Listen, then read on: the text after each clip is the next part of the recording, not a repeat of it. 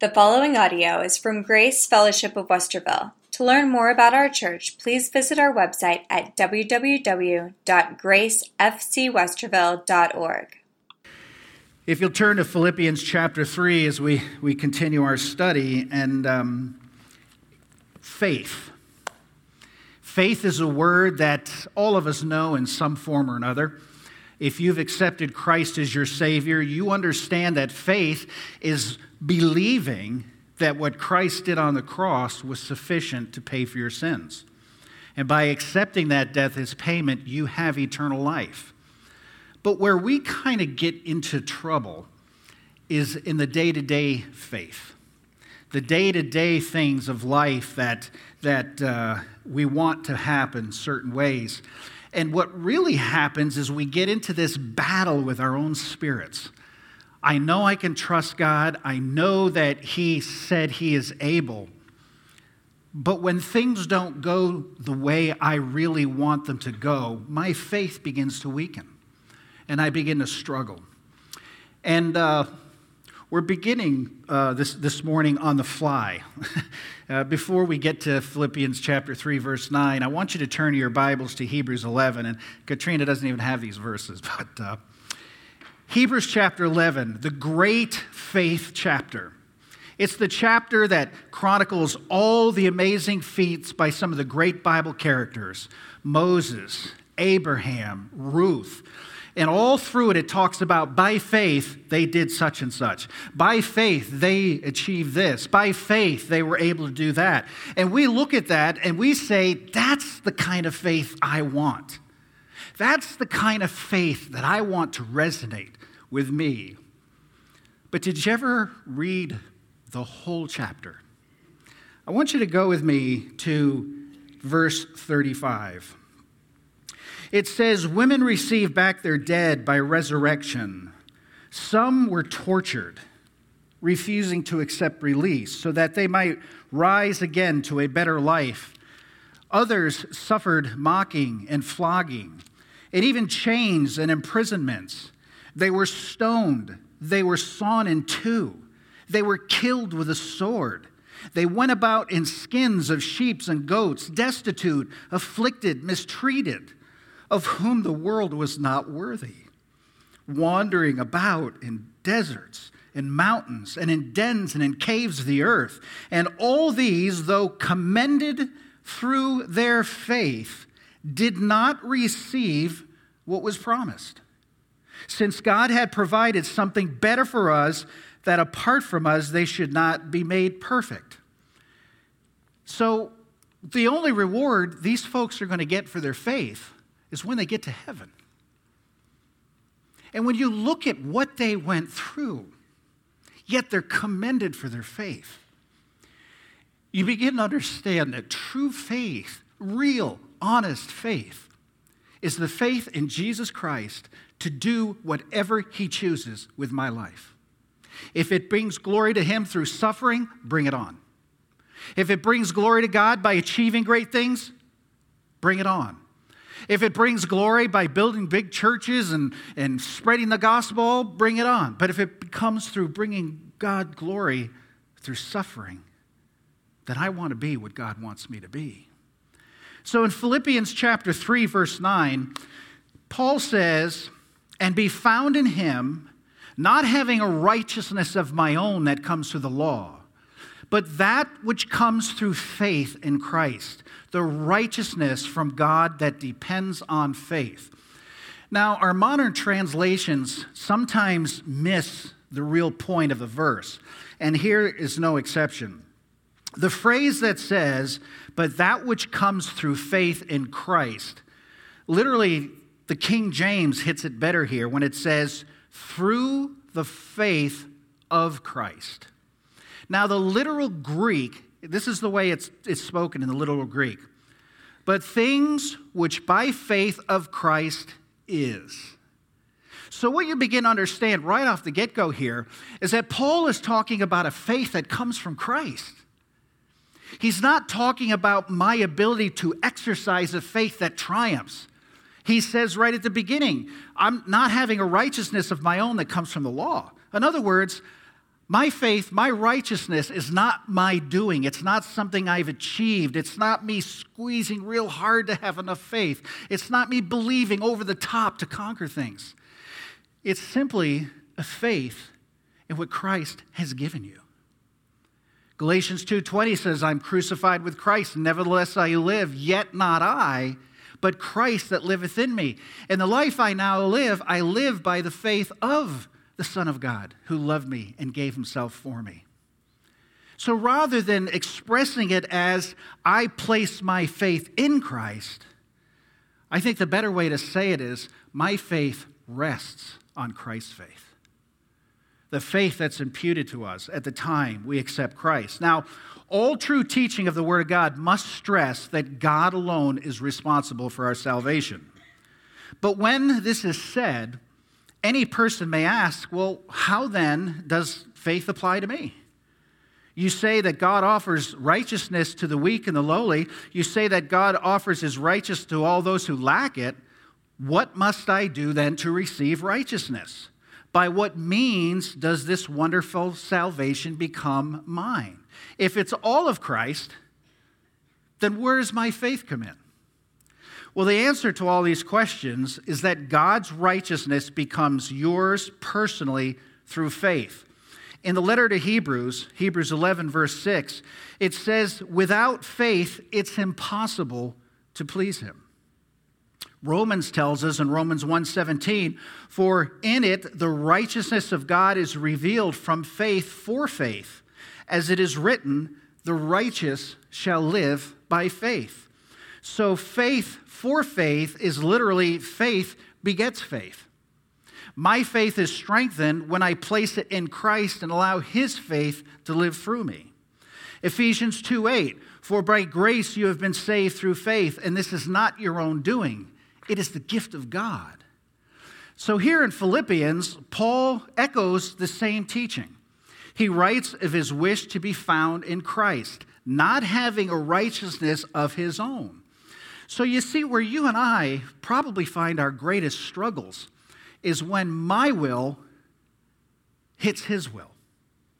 When God's leading and God's desire for my life comes in conflict with me and what I want. Christ, it's, it's faith in Christ and righteousness by faith. And these verses speak very clearly of the human side of our faith blending with His. So notice then, first of all, that faith is simply belief. And let me put this in very simple terms. People are often puzzled by this word faith. Faith is simply belief. If you believe in a thing, you have faith in it. Thus, faith is one of the most common realities of life. In fact, it's far more common, for instance, than romantic love, artistic insight, exceptional intelligence. All these things are only enjoyed by some people. But faith is expressed by everyone. In spite of this truth, there have been many attempts to discredit faith by turning it into something that it was never intended to be. Every attempt to define faith as believing something you know is not true is an example of this delusion. Uh, in this case, faith becomes delusional. When one of the many sects that cling to the perimeters of Christianity tries to teach that sin and evil and sickness doesn't exist if you have enough faith, is delusional. Another substitute for faith is credulity. Uh, credulity, if you have your dictionary app on your phone, you can click on it and it says willingness to believe or trust too readily exceptional, uh, especially without proper or adequate evidence. In other words, credulity is gullibility. That's really what it is. And credulity is the attitude of a person who will accept something as true apart from evidence, simply because they earnestly desire and wish it to be rumors of miraculous cures for diseases and people try to believe them and, and focus on them when they're not real is, is causes a lot of uh, discomfort and problems with people.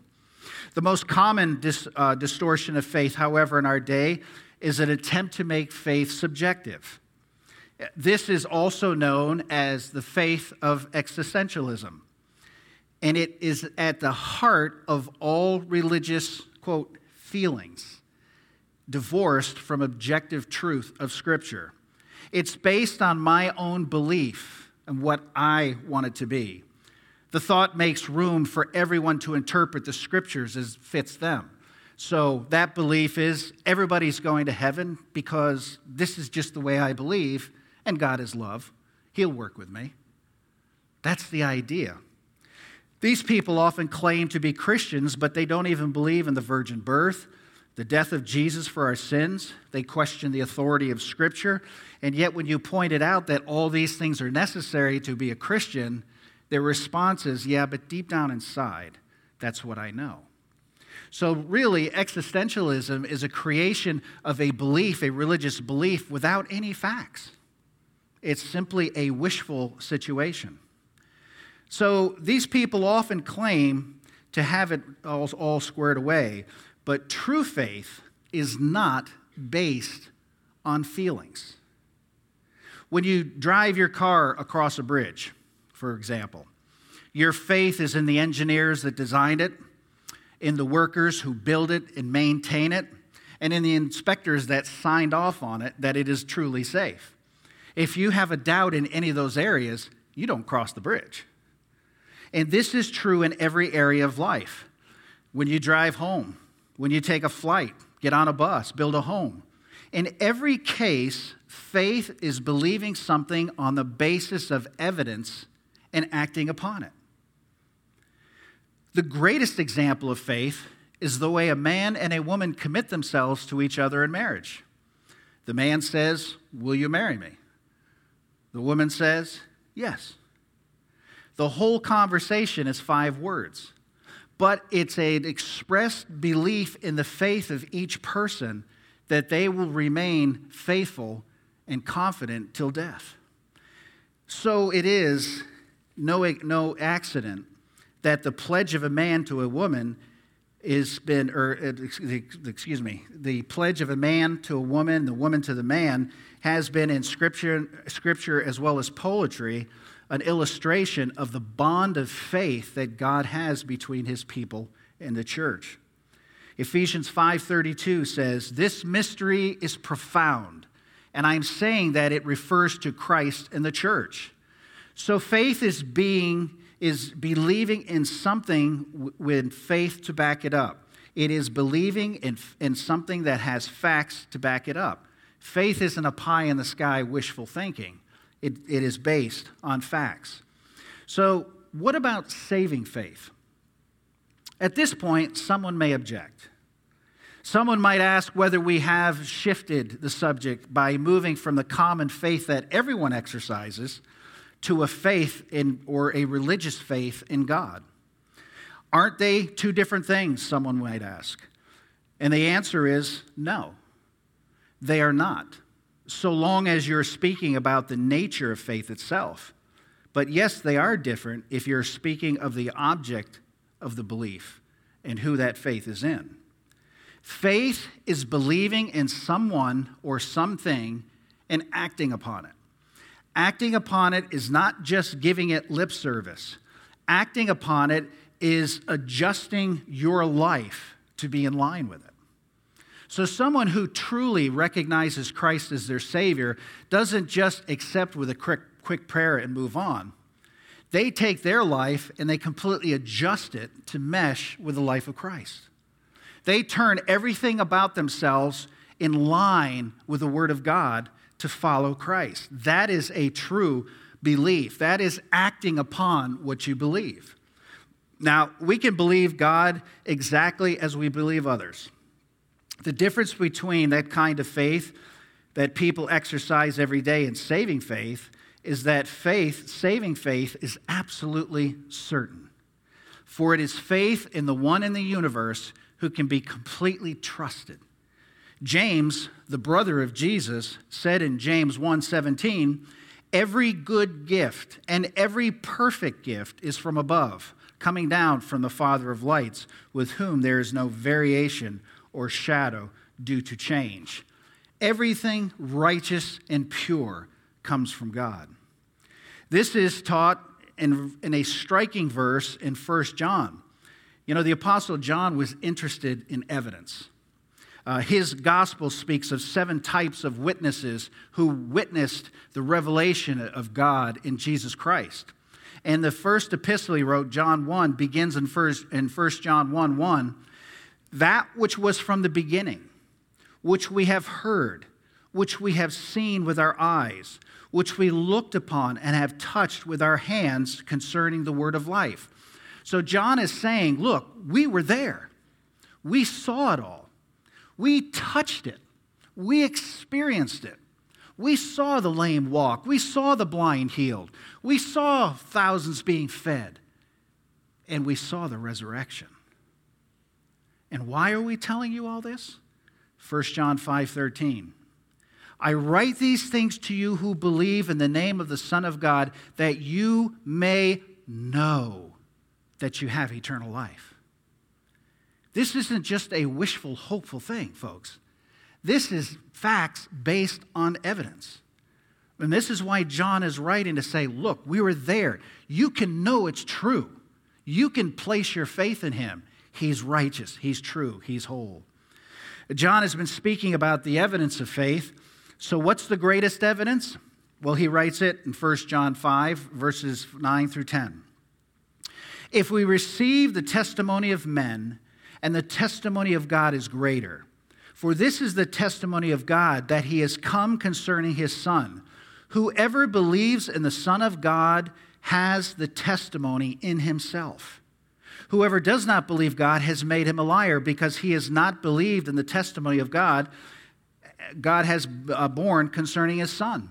So, what does God want most from us? God wants to be believed. We believe in the God of the Bible. We trust people with our lives, with our health, with our families, with our fortunes, every day of our lives. Why should we not believe God? At the best, people are only partially reliable. They can be trusted partially. But God is internally reliable, He is eminently trustworthy. He is the only person in the universe whose word is always his bond. He calls upon us to believe that he gives eternal life to everyone who will believe his son. So, are you starting to get this faith thing? Faith is believing what God said and adjusting my life to fit his life. That's what true faith is. And when you adjust your life to fit God's life, then the heart that is surrendered is good with whatever comes. If it's good, if it's bad, if God is going to put me in a difficult situation in order to teach me and train me and use me over here, praise God. I know it seems like we say this every week, but how else could Paul say that I have learned in whatever state I'm in to be content? I mean, the guy had been shipwrecked, he'd been whipped, he'd been thrown in prison, he'd been chained, and he was fine with it because he was in the will of God. And when you and I begin to grasp into our lives the surrendered life, the exchange life, the life that surrenders everything to Christ and allows Him to live through us, you will begin to experience the most joyable life possible. Because in Him is the only true joy. It's not in what happens to us. It's not in where we are or how we live or do we gain our careers, do we meet our goals. It's walking with Christ. It's allowing Him to lead us every step of the way. So, what then does God ask us to believe? Well, there's two things here I want you to notice.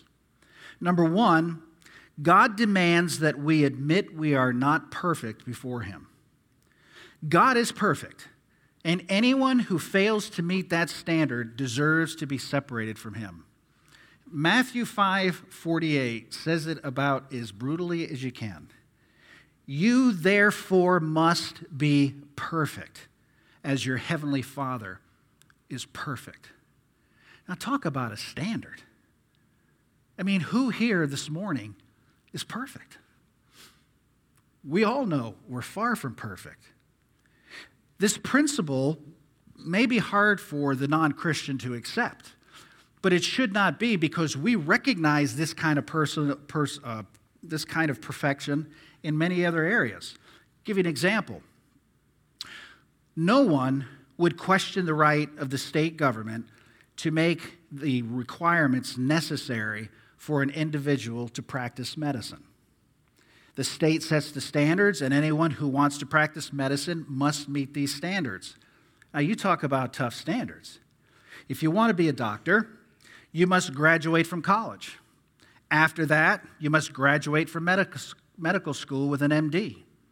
This must be followed by an intense internship with competent doctors. And after all that is done, you need to pass another rigorous exam before you're licensed by the state. No sane person would go to anyone claiming to be a doctor who wasn't held to that standard. In a couple of months, when I finally get my hip replaced, I don't want to go to a doctor who's going to say, yeah, let's give it a whirl. See what happens. I'm out the door. I've looked at the diagrams, I've seen what happens. Uh uh-uh. uh the one I'm going to is the one that's done hundreds and hundreds of them and does them every week and has it down perfectly. And he's passed all the standards, he has all the prerequisites. I want the best doctor I can find. In the same way, God has a right to his requirements. They are summed up as perfection. The only difference between God's demand and the demands of the state boards of the medical is that no one has ever met God's standard. God says in Romans 3:23, "For all have sinned and fallen short of the glory of God." Consequently, human beings deserve separation from God as surely as quacks need to be removed from the medical profession. We are being held to a supernatural standard. But number 2, he loves us in spite of our sins. And that's the grace that Tatiana sung about. Jesus Christ removes our sins and restores our fellowship. Romans 5 8 says, But God shows his love for us in that while we were still sinners, Christ died for us. John 3 16, For God so loved the world that he gave his only begotten Son, that whosoever believeth in him should not perish, but have everlasting life. All of this done for you and I while our standards were in the dirt. All this done for us when we were dark and blind in our sins and knew nothing different. But because of his love and grace and mercy, he made a way. There are two parts to this transaction. On the one hand, we are sinners and we must be punished. God says that Christ died to bear that punishment in our place. And the second part is that on the basis of Christ's death, God now comes to us and offers us of righteousness entirely as a free gift. You can't earn it. You can't go to school for it. You can't be really smart and try to get it. It's a free gift. So before we were clothed in sin, now we're clothed in righteousness. Before we were aliens, now we're citizens of heaven. Before we were separated from God, now we have fellowship with Him, and our life here on earth has been transformed by His presence. That is true salvation. That is the salvation that will change your heart. So, do you believe that you're a sinner? Do you accept this verdict that your sh- sin should bring judgment upon you and bear you eternal separation from God? Do you believe that God sent Jesus Christ to bear the just penalty for your sins and he now offers you free righteousness? If you don't believe these things, you will be condemned to an eternity without God. You see, the one thing about the grace of God, it's free. But you have to take it. You have to accept what He's doing for you. You can't be intellectually smart enough for it, you can't work for it. It's a free gift, and it's given to you for your own salvation because Christ loved us with that immense godly love. So, where do we go from here? Well, true faith grows. We've considered the initial moments of salvation, saving faith, when faith first seizes upon the fact of God's salvation. This is of tremendous importance, but we must never think that that's where it stops. You see, far too often we take Christ as our Savior and then go back to our lives. Faith grows, faith progresses. God is growing your faith, taking you to a place of usability where He can do mighty things in your life. Faith is belief, and belief grows stronger as it comes to know the nature and trust of Almighty God. Faith does not start strong, but it's meant to become strong. The faith of Abraham is probably a great example of this. When God called Abraham to leave Ur into the Chaldees, he would, that he would afterwards inherit a land. Hebrews 11, verse 8 says this By faith, Abraham obeyed when he was called to go out to a place that he was to receive an inheritance. And he went out not knowing where he was going. Now, that takes a little faith to go where you don't know you're going. And this was faith. But such faith did not need to be strong because it was simply a faith, a faith in what God said he would do. But Hebrews goes on to say in Hebrews 11, verse 9, by faith he went to live in the land of promise, as in a foreign land, living in tents with Isaac and Jacob, heirs with him of the same promise. So this is stronger faith. For it was a belief and an exercise of faith in the, in the midst of famine, danger, and the delay of God's promise. He could have stayed home where he was comfortable. He could have stayed where everything was understandable. He could have stayed and said, you know what? This, I'm good here. I'm wealthy, got all the livestock, families. Why would I want to walk away from it? By faith, he followed God. Then Hebrews 11 11 says, By faith, Sarah herself received power to conceive, even when she was past the age, since she considered him faithful who had promised it. Now, I think you'd agree that's faith. And, if you know the whole story about Sarah, when she was told she was going to bear a son, what did she do? She laughed. And her faith wasn't always that strong, and neither is yours and mine. I'm sure we all would have laughed. Her faith wasn't perfect, but this is, folks, the purpose of the trials you and I go through. Because if life never had trials, we'd just coast. We would coast. What do we need God for? Life is good. But we're driven to our knees when trials come.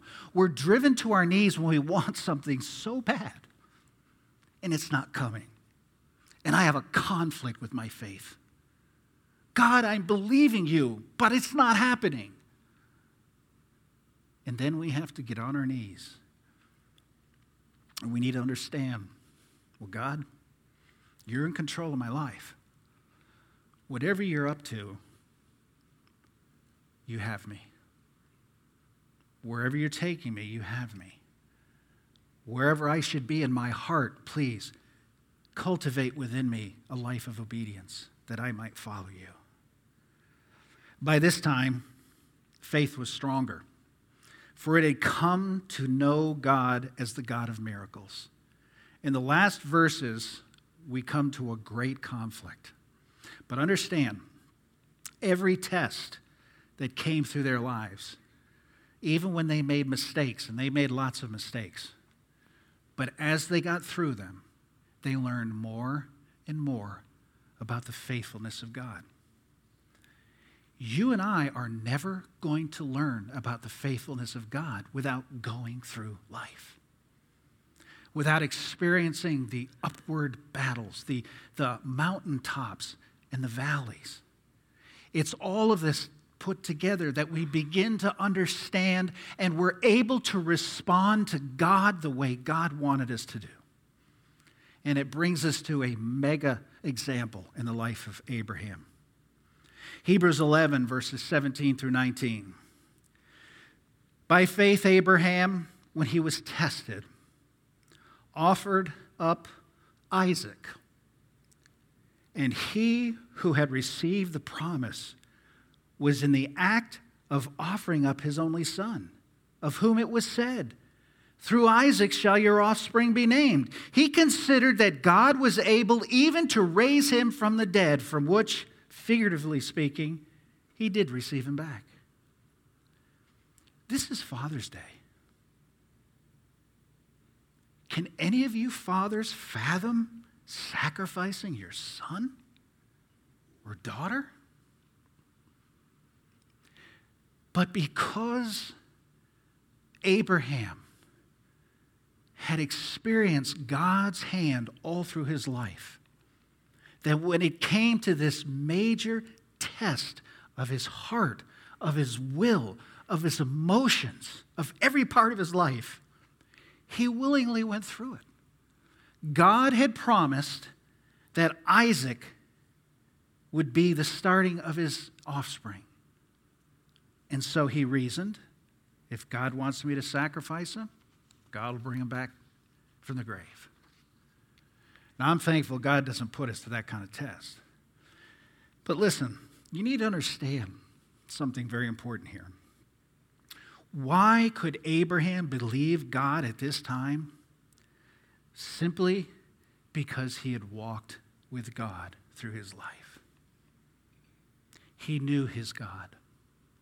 He knew God was love. He knew God that had promised to take him through this. He knew God had promised to make Isaac the start of all the nations.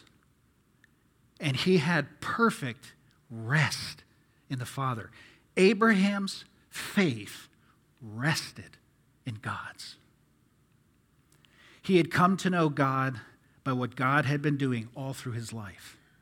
He didn't have a pie in the sky faith. He didn't have, oh, I hope so. His faith was grounded in what he knew. Folks, what do you know this morning? Do you know beyond the shadow of a doubt that God will always work things out to your best if you trust Him? Do you know that just like Abraham, God wants you to walk with Him? We said this uh, a couple of weeks ago that when Adam and Eve fellowship with God, that when sin, that was broken. But when you accept Christ, that fellowship is rekindled. And He wants you to walk with Him. He wants to pray. He wants you to pray. He wants to communicate with you. He wants you to be in His Word so you know just how He works. In fact, why do you think this book was recorded? So that you could see what God put Abraham through and see the results. You could see what he did with Ruth and Naomi. You could see what he did with, with Moses and Joshua and all the prophets. You could see what he did with Paul and Peter and Matthew. You could read all about it and know, wow, this is for me.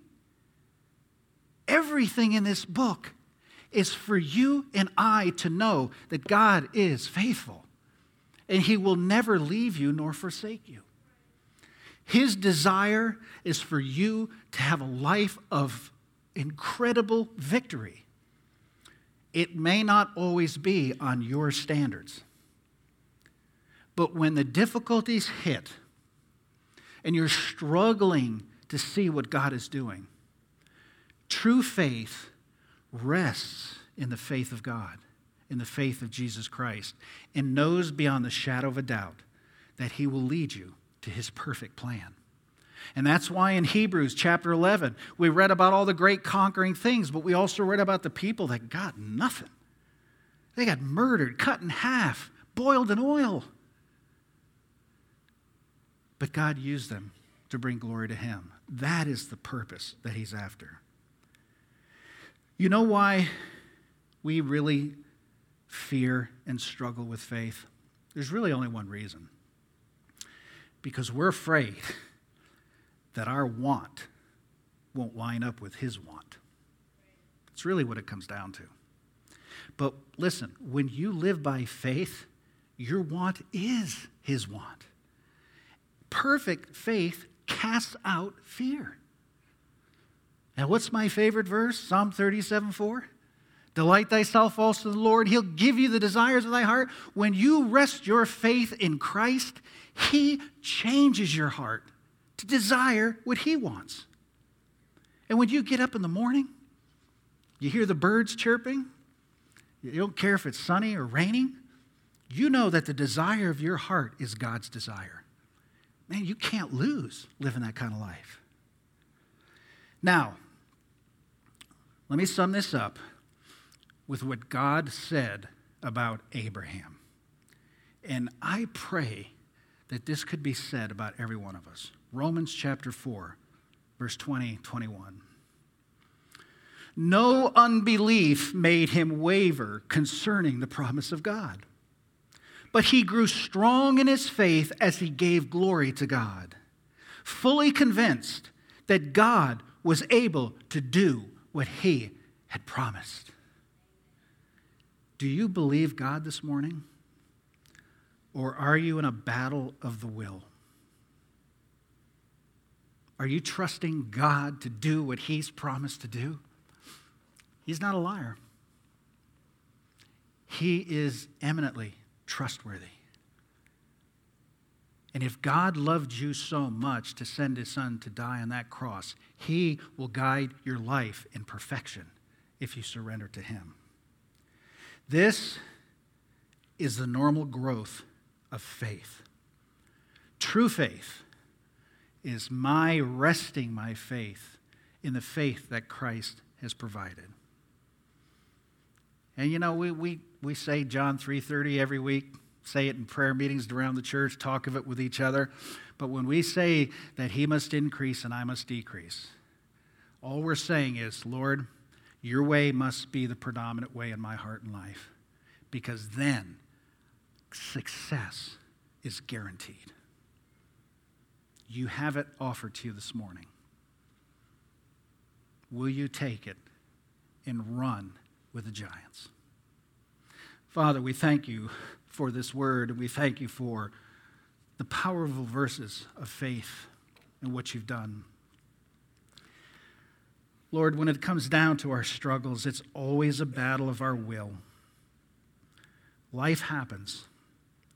Things come at us that we have no control over, but it's how we give them to you where the true success is found. And Lord, I pray this morning that if there's anyone here who is struggling with faith right now, they want something desperately, they don't see it. Help them to realize that giving it to you and trusting you to do what you've promised to do, whether it comes to pass or not, will come according to your will. And that's where the true joy is. If there's anyone here struggling with faith, they don't know you as their Savior, God, I pray that you would convict them, that your Spirit would work in their hearts, that you would draw them to you and bring them to one of us, that we might show them beyond the shadow of a doubt how they can know they have eternal life. And for all us Christians, Lord, who every day are plodding through, trying to get by, help us to realize that you'll do the plotting for us if we just give up our wills to you. Thank you, Lord. Bless the fathers today. Give them a wonderful day. Bless our families. Bless those who have traveled to visit their fathers and those that are on vacation. Bring them back safely. And Lord, we'll give you all the glory in Christ's precious name. Amen. God bless.